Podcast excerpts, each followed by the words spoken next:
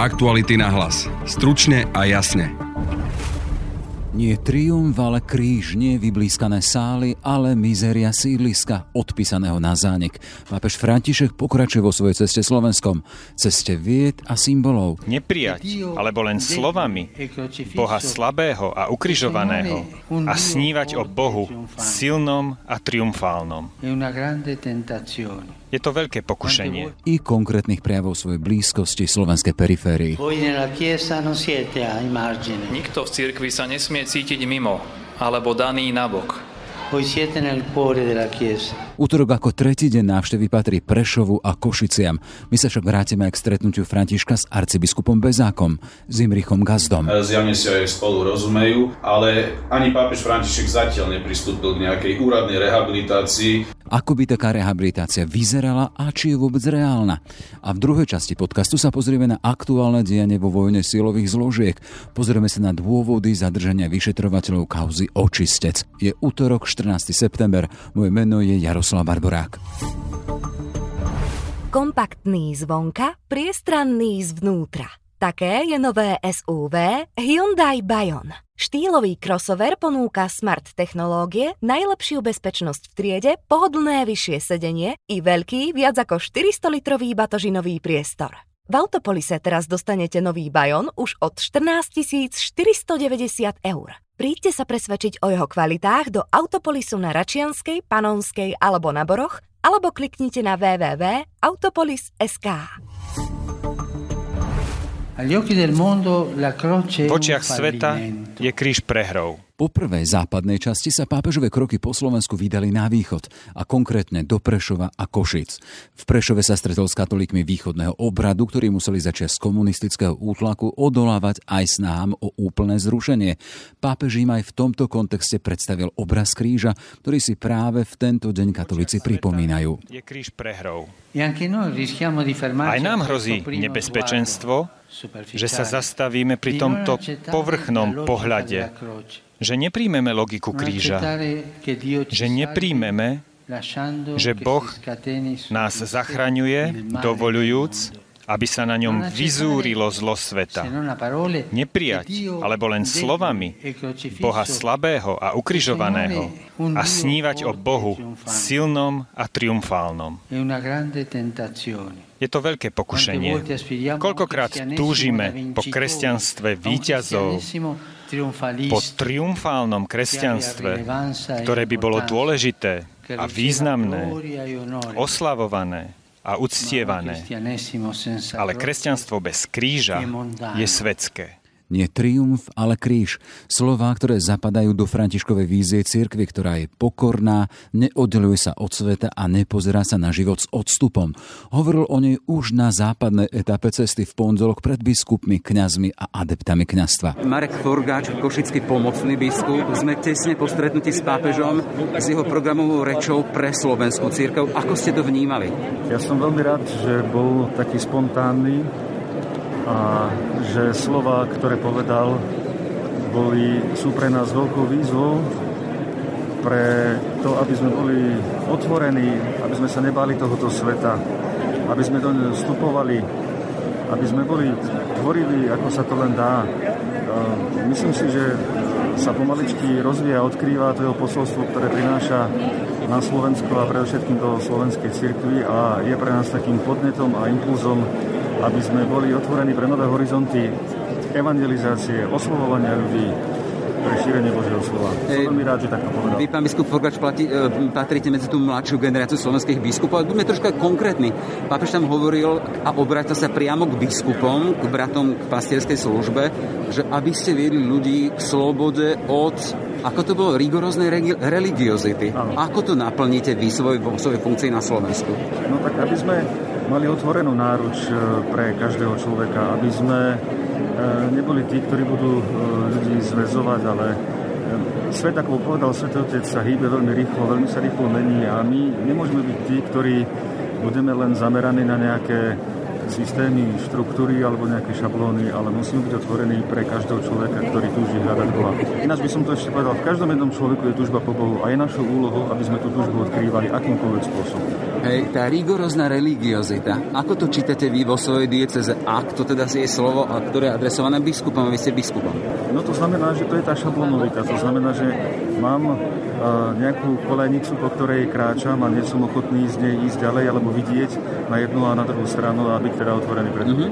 Ako vnímate tento jeho príhovor? Bol také napomenutie slovenskej cirkvi alebo keď hovoríte o kolejniciach, bolo také nejaké že prehodenie výhybky, že skúsme čosi iné, alebo čo si beriete do svojho osobného a toho pastierského života? Bol to, bol to podnet, bol to, bol to impuls, aby sme seba reflexívne hľadeli na seba, či a ako správne teda konáme tú svoju službu. Pre mňa osobne teda naozaj veľmi podnetné, veľmi, veľmi inšpirujúce. Toľko, Marek Forka, všetko dobré. Čiže sloboda, dialog a tvorivosť, čo si vy ako kňaz, ktorý sa pravidelne prihovoráte aj veriaci, budete brať do svojej služby. Marian Prachár, správca Forodiste v Rusovciach. To je interpretácia tých starých a veľmi pekných zásad a téz, ktoré už mali mnohí teológovia pred ním, že čím mystickejšie, tým máme byť politickejší. Čiže čím je človek bližšie k Bohu, tým musí byť aj bližšie pri starostiach človeka. A to sú, to sú jeho tézy a to by sme si mali zobrať k srdcu. Nestarať sa iba o seba, o svoje vlastné dobro, ale o, o dobro verejnosti a pomáhať, aby každý mal život lepší, podarenejší a krajší. Čím bližšie k Bohu, tým bližšie k starostiam jednotlivca. Téza, ktorú rozvíja aj tzv. politická teológia. Pápež František ju konkrétne naplnil návštevou rómskeho sídliska Lúnik 9, ktoré bolo a ešte stále zostáva synonymom biedy, miestami až pod ľudskú dôstojnosť. A uznávam ich ako bratov. To je církev rodina bratov a sestier s tým istým otcom, ktorý nám dal Ježiša za brata, aby sme pochopili, ako veľmi miluje bratstvo. A túži potom, aby sa celé ľudstvo stalo univerzálnou rodinou. Vy živíte veľkú lásku a úctu k rodine a pozeráte na církev na základe tejto skúsenosti. Áno, církev je domov. Je to váš domov. Preto chcel by som vám zo srdca povedať, ste vítaní. Vždy sa cíte v cirkvi ako doma a nikdy sa nebojte v nej žiť. Nech nikto nenecháva mimo cirkvi vás alebo niekoho iného. František tiež obyvateľom Lunika 9 povedal, že príliš často boli predmetom predsudkov a nemilosrdných súdov, diskriminačných stereotypov či hanlivých slov a gest. Vďaka tomu sme sa, a teda celá spoločnosť sa podľa pápeža Františka stala chudobnejšou a to chudobnejšou v ľudskosti. Liekom na to je podľa pápeža blízkosť a starostlivosť zo strany druhých. Integrácia. Biskup Bober, ktorý je biskupom Košickej arcidiecezy. Chcem využiť tú príležitosť, teda, že vy ste arcibiskupom, teda šéfom Košickej arcidiecezy. Neviem, či ste aktuálne ešte, ale boli ste aj zodpovedným za pastoráciu Rómov. Čo znamenajú Rómovia pre církev, pre to vaše spoločenstvo v Košiciach? Lebo vieme, František prichádza ako ten, ktorý má v tých svojich motách aj to, že je to pápež periféria, zdôrazňuje to. Myslím, že korešponduje to práve s tým, čo Svetý Otec preferuje v tomto čase ísť na kraj spoločnosti, medzi tých, ktorí sú skartovaní, medzi chudobných, medzi jednoduchých migrantov. To je o téma, ktorú rozvíja vo svojich dokumentoch a vo svojich príhovoroch a myslím, že keď sme stavali tento program spolu s jeho delegáciou, s jeho ľuďmi z Vatikánu, sme sa dohodli na tom, že práve Lunik 9 by mohol byť toto miesto, kde by Svetý Otec mohol prísť a povedať svoje slovo. Tam veľa slov zaznelo, a to nielen Lunik 9, pretože takéto e, spoločenstvo ako Lunik 9 má okolo 4,5 tisíc Rómov, takých spoločenstiev na východe e, v troch diecez a máme istotne na viacerých miestach. Akí sú z vášho pohľadu košickí Rómovia na Luniku? Predovšetkým by bolo treba povedať, že oni nepovažujú Lunik 9 za svoje miesto. Oni nemajú miesto, oni nemajú svoj kraj, oni prišli do Európy a vždy sa na každom mieste cítia, kde si doma, ale predsa nie doma. Jednoducho sú také, ako keby boli prilepení a preto aj tak sa chovajú. Boli vždy na okraji spoločnosti a tým trpeli. Potom prišiel ešte aj nacizmus a ten ich likvidoval práve podobne ako Židov, takže holokaust sa spomína aj rómsky, aj tam zaplatili svoju daň. Veľmi pomaly sa posúvajú dopredu. Určite jedna skupina šikovnejších, schopnejších, geneticky viac vybavených ľudí sa dostala do popredia. Sú to inteligencia veľmi zácna, ale bohužiaľ oni sa nevrácajú k tým dole. Východnú etapu svojej cesty František završí stretnutím s mládežou. Ešte v Prešove sa mimo oficiálny program zastavil opäť medzi svojimi reholnými spolubratmi jezuitmi, ktorí tam spravujú exercičný dom.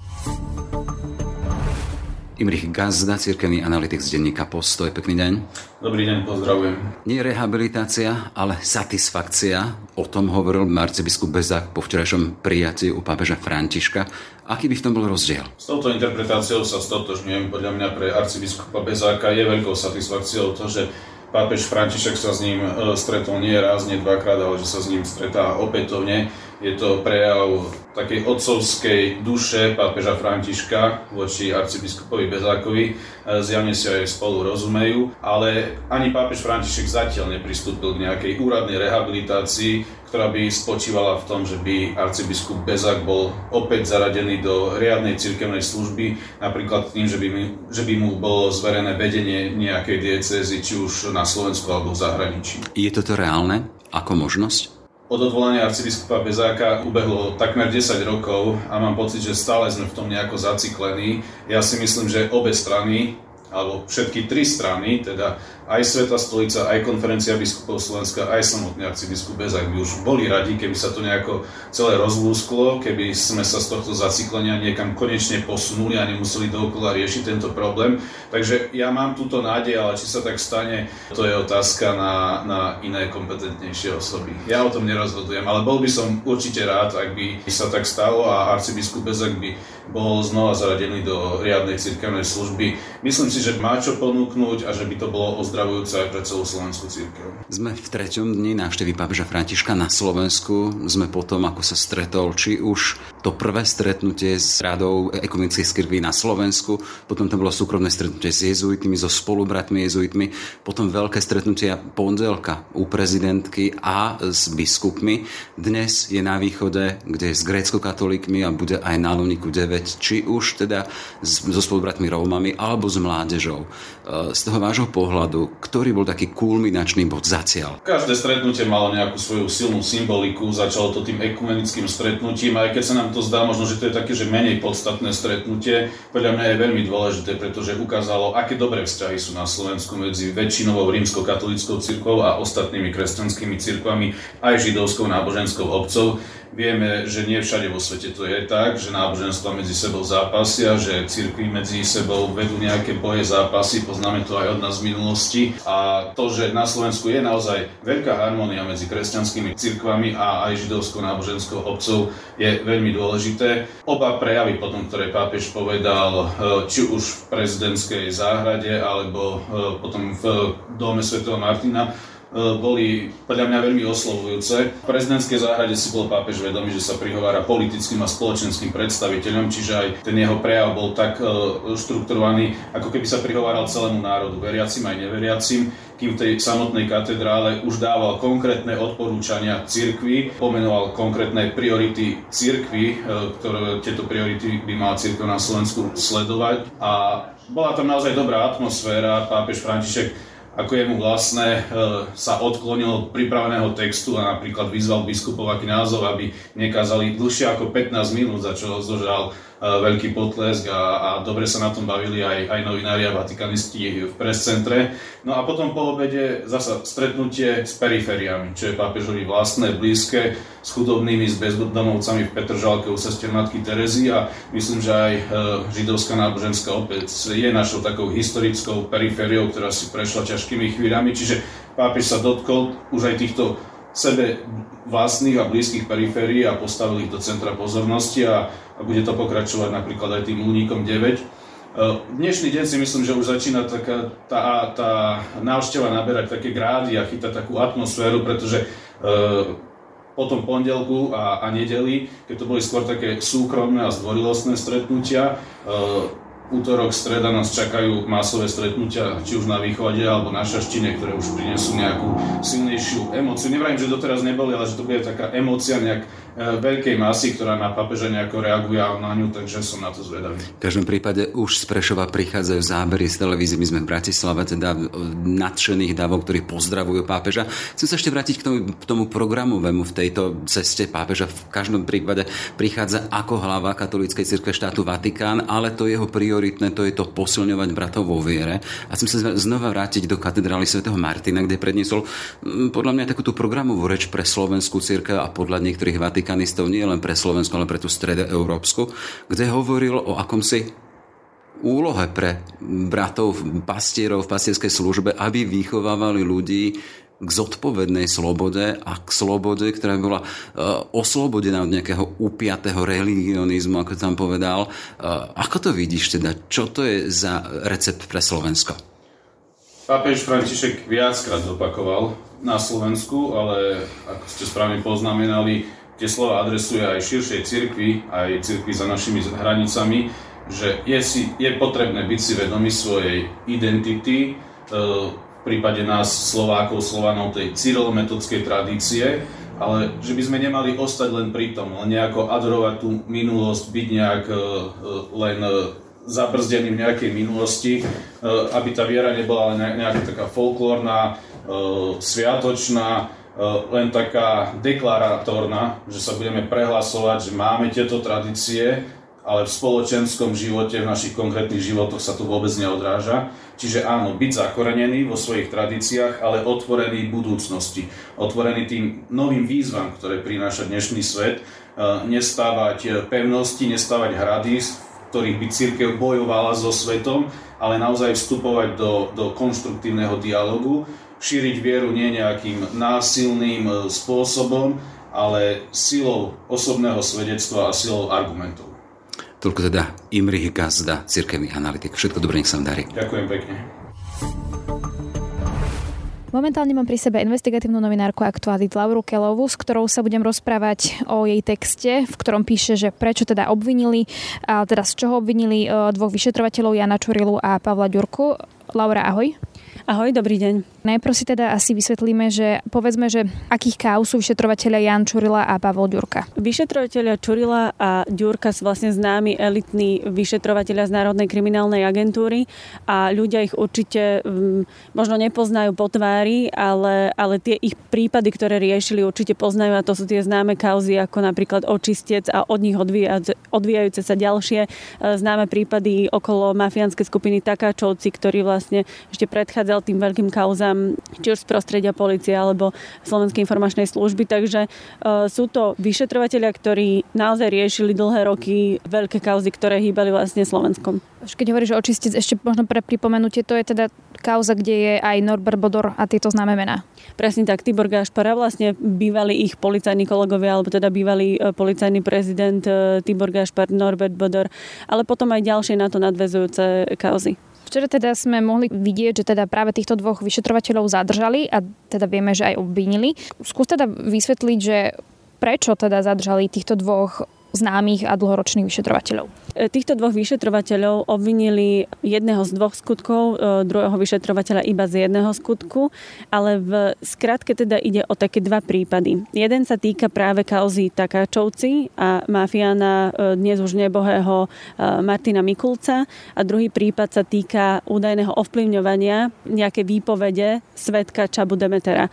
Inšpekcia sa vlastne v tom uznesení o obvinení opiera o už pomerne známe dôkazy, dôkazy, ktoré používala uh, už pri obvinení troch uh, svetkov, dnes už teda obvinených, Petra Petrova, Mateja Zemana a Čabu Demetera. To je trojica vlastne svetkov, ktorí spolupracujú alebo teda spolupracovali s policiou a vypovedali do nejakých rôznych kaos. Možno si určite posluchači pamätajú, že že v minulosti niekoľko mesiacov dozadu prišla Slovenská informačná služba s podozrením, že niekto týchto svetkov e, a tieto svedecké výpovede mohol manipulovať a na základe toho vlastne inšpekcia začala riešiť a skúmať a vyšetrovať, že či náhodou týchto svetkov alebo tohto svetka aspoň jedného neovplyvňovali práve tí vyšetrovateľia NAKA. No a to uznesenie vlastne zo včerajšieho dňa, ktoré vysvetľuje obvinenie Čurilu a Ďurku, tvrdí, že vlastne vyšetrovateľ, konkrétne teraz e, Ďurka, napríklad mohol ovplyvňovať a manipulovať e, svedeckú výpoveď Čabu Demetera. Rozumiem, ale aké tam nejaké presné dôkazy alebo svedectva uvádza inšpekcia v tom uznesení? Ako presne oni manipulovali? Tak keď sa bavíme o tom manipulovaní, to je vlastne jeden z tých dvoch skutkov z toho uznesenia o obvinení, tak to manipulovanie malo vyzerať e, údajne tak, že existoval svedok Čaba Demeter, ktorý teda spolupracoval s policiou, mal rozprávať o jednom príbehu, ako viezol iného takačovca, e, svojho kamaráta Matia Zemana na miesto do jednej kaviarne v Bratislave a údajne podľa toho uznesenia obvinení vyšetrovateľ Ďurka mal niektoré vlastne časti výpovede toho svetka Čabu Demetera upraviť alebo teda prepísať tak, aby dávali nejaký zmysel a v tomto vlastne inšpekcia vidí, že, že mohol teda zneužiť svoju právomoc, respektíve, že mohol ovplyvňovať toho svetka že jednoducho napísal niektoré jeho odpovede inak, ako to v skutočnosti presne ten svedok eh, Čaba Demeter hovoril. Prečo by to robil, že by vlastne upravoval tú výpoveď? Hovorí sa tam aj o tom? Hovorí, ale nechcem teraz hodnotiť, že či sú na to dôkazy alebo nie sú. To, to musí samozrejme vyhodnocovať niekto iný, ale teda podľa toho vyšetrovateľa inšpekcie, ktorý obvinil tohto vyšetrovateľa Ďurku z Národnej kriminálnej agentúry, tak tá motivácia mala byť tá, že upravili sa slova a vety Čabu Demetera, aby zapadala do inej svedeckej výpovede a aby tvorila nejaký, povedzme, akože plastický obraz a to malo slúžiť potom ako podporný dôkaz e, pri zadržaní a pri návrhu na väzbe pre Ľudovita Makova. Na túto jednu výpoveď sa odvolávajú e, prokurátor e, a vyšetrovateľ pri návrhu na väzbu, keď ho ešte v jeseni roku 2020 toho Ľudovita Makova zadržali.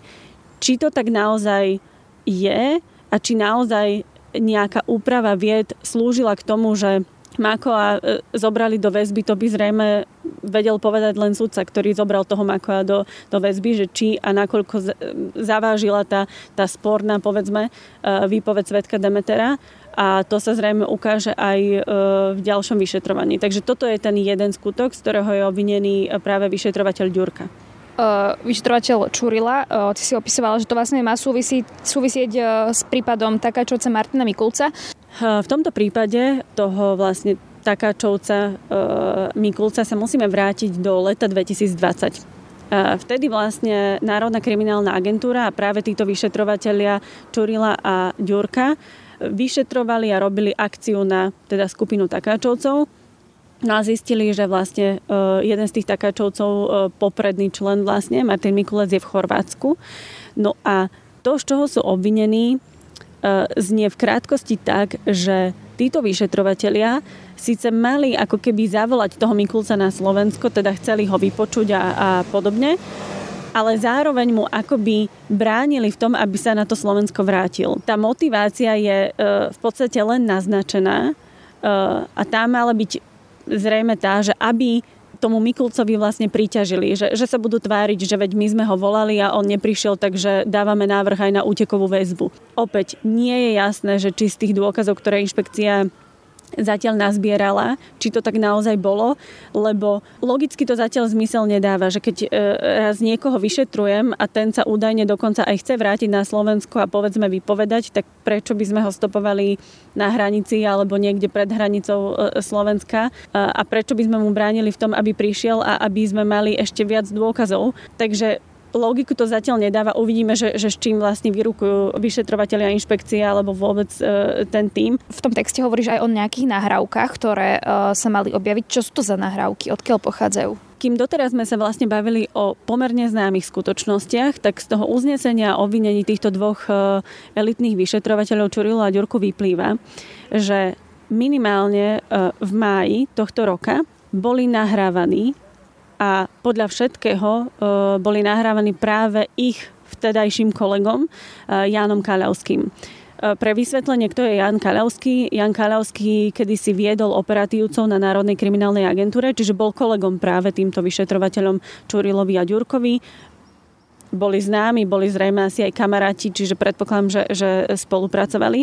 No v tom čase, v tom maji 2021, už Káľavský spolupracoval s inšpekciou a tvrdil, že sa teda s niektorými svedeckými výpovediami manipulovalo, alebo teda potvrdzoval tie skutočnosti okolo Takáčovca Mikulca a okolo toho, že či teda sa mal alebo nemal vrátiť na Slovensko. Z toho uznesenia o obvinení, respektíve z toho odôvodnenia, si vlastne inšpekcia vybrala niektoré časti, ktoré, ktoré dala ako keby do prepisu, čo rozpráva nejaký muž číslo 2, nevieme, že či ide o vyšetrovateľa Jana Čurilu, je to možné, alebo iného vlastne vyšetrovateľa, ale z toho vlastne vyplýva, že, že sa naozaj e, dvaja muži bavia na nahrávke, e, ktorá je vlastne odpočutá, sa bavia o tej situácii, ako to vlastne bolo v tom lete 2020 e, s Mikulcom, či sa mal vrátiť na Slovensko, či sa nemal vrátiť na Slovensko.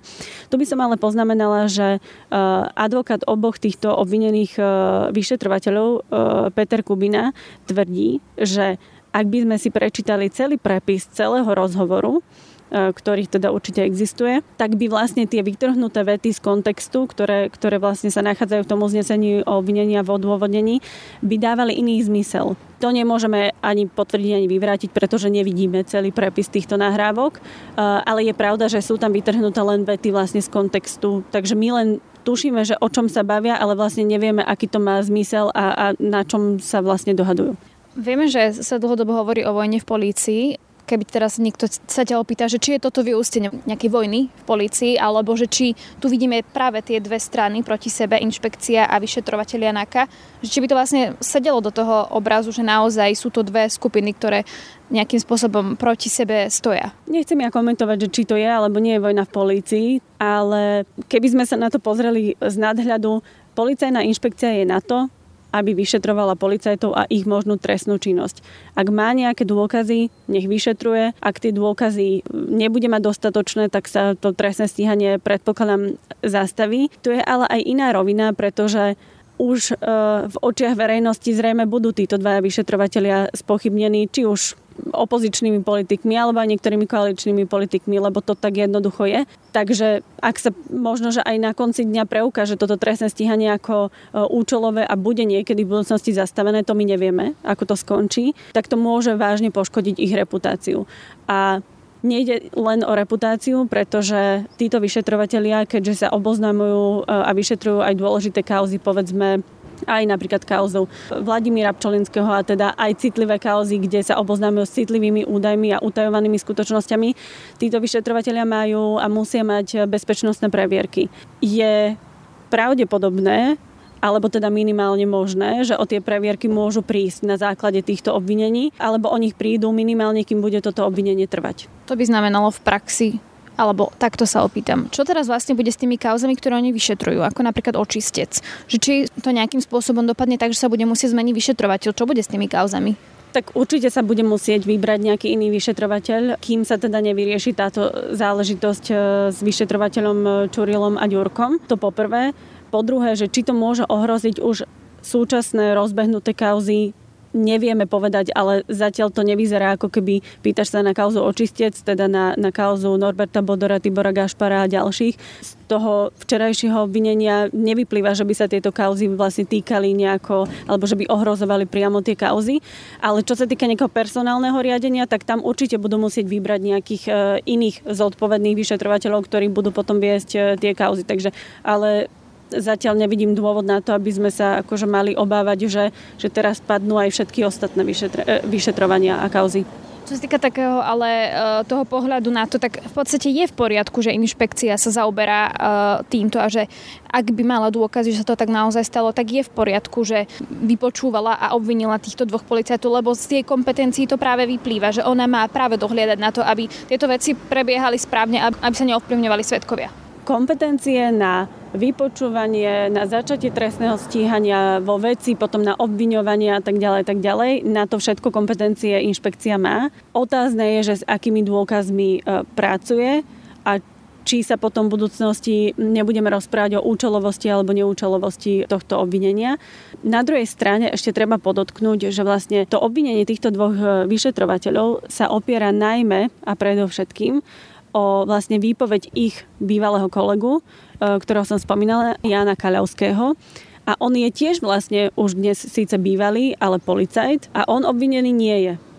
A zatiaľ sme nedostali vlastne odpoveď na to, prečo on obvinený nie je. Pritom aj z toho uznesenia obvinení tých dvoch zvyšných e, vyšetrovateľov vyplýva, že Jan Kaľovský v podstate aj o sebe hovorí ako o človeku, ktorý bol zapojený do nejakého údajného manipulovania svedeckej výpovede alebo povedzme, že bol prítomný pri všetkých týchto uh, situáciách a príbehoch. Takže to bude vlastne ešte otázka určite aj na inšpekciu, že, že či sa teda zaoberá naozaj všetkými, ktorí mohli byť uh, zapojení do tejto trestnej činnosti. Potom, ako má tomu človek rozumie? Keď toto počuje, tak asi je z toho zmetený a, a teda možno sa ľudia pýtať, že prečo to tak je, prečo jeden človek nie je obvinený a ďalší dvaja sú. Či z toho človek môže byť zmetený? Zrejme áno. Možno, že sú e, zmetení aj vyšetrovateľia Čurila a Ďurka, ktorí vlastne od včera e, sedia zadržaní v celé policajného zaistenia, takže uvidíme. Nad celým tým vyšetrovaním e, má dozor Krajská prokuratúra Bratislava, takže treba asi dôverovať aj Krajskej prokuratúre v Bratislave, že to vyšetrovanie je zákonné. Nič iné sa na to vlastne v aktuálnej chvíli nedá povedať. Aktuality na hlas. Stručne a jasne. Sme v závere. Na dnešnom podcaste spolupracovali Adam Moleš, Denisa Hopková a Jaroslav Bardorák.